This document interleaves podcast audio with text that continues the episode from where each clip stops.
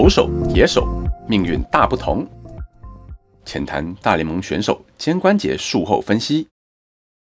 嗨，各位运动转驿站的听众朋友们，大家好，我是骨科医师 Max， 感谢大家对这个节目的支持。我们的 Podcast 也来到第三季喽。跟以往一样， Max 医师希望透过临床上的经验分享，定期的跟大家分享一些跟运动医学相关的知识，或是用一些很有趣的期刊研究，让大家明白运动产业的不同面向或是动态哦。今天就来跟大家聊聊美国职棒大联盟，毕竟在本集节目播出的时候，球季应该是正如火如荼的展开。今年的棒球迷很幸福的是，从三月开始，还有四年一度的世界棒球经典赛可以看。大谷翔平和 Mike Trout 两位神兽的对决，竟然就真实的呈现在比赛场上。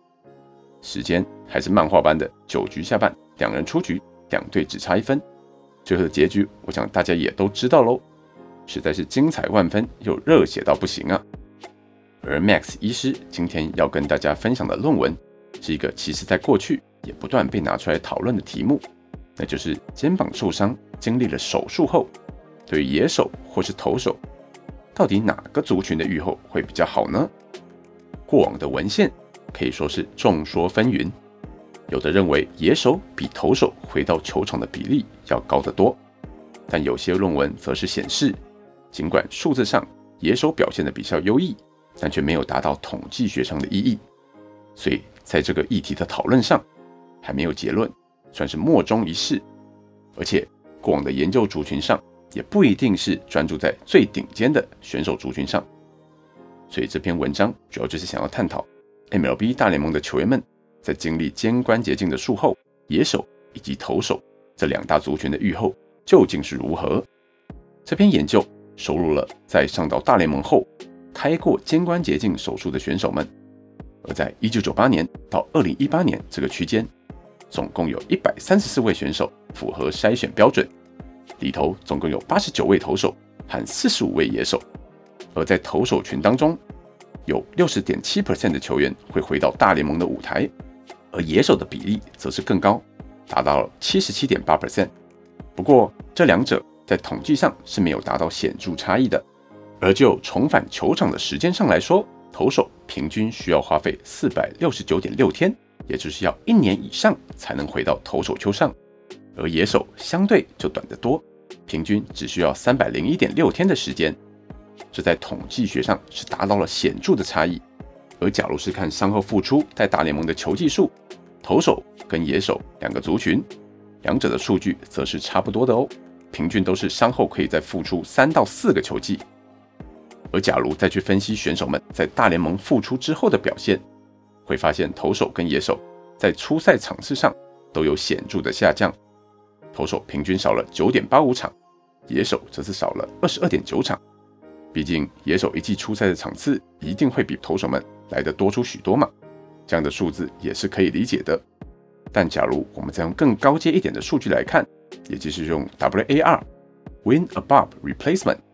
简单的理解就是我们用量化的方式来看这个选手可以为球队多带来几场胜利，两个族群的表现就有着截然的不同。在伤后复出的第一年，投手族群们在 W A R 的平均会显著的下降了 零点七一八，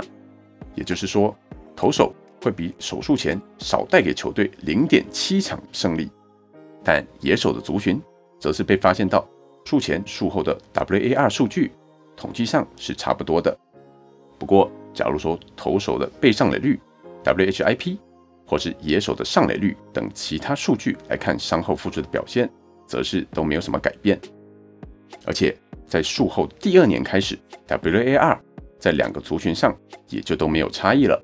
这篇文章同时也有探讨回到大联盟前选手有先回到小联盟的比赛表现分析，大家假如有兴趣可以再去找原文来瞧瞧咯。Max 医师在这边做个结论，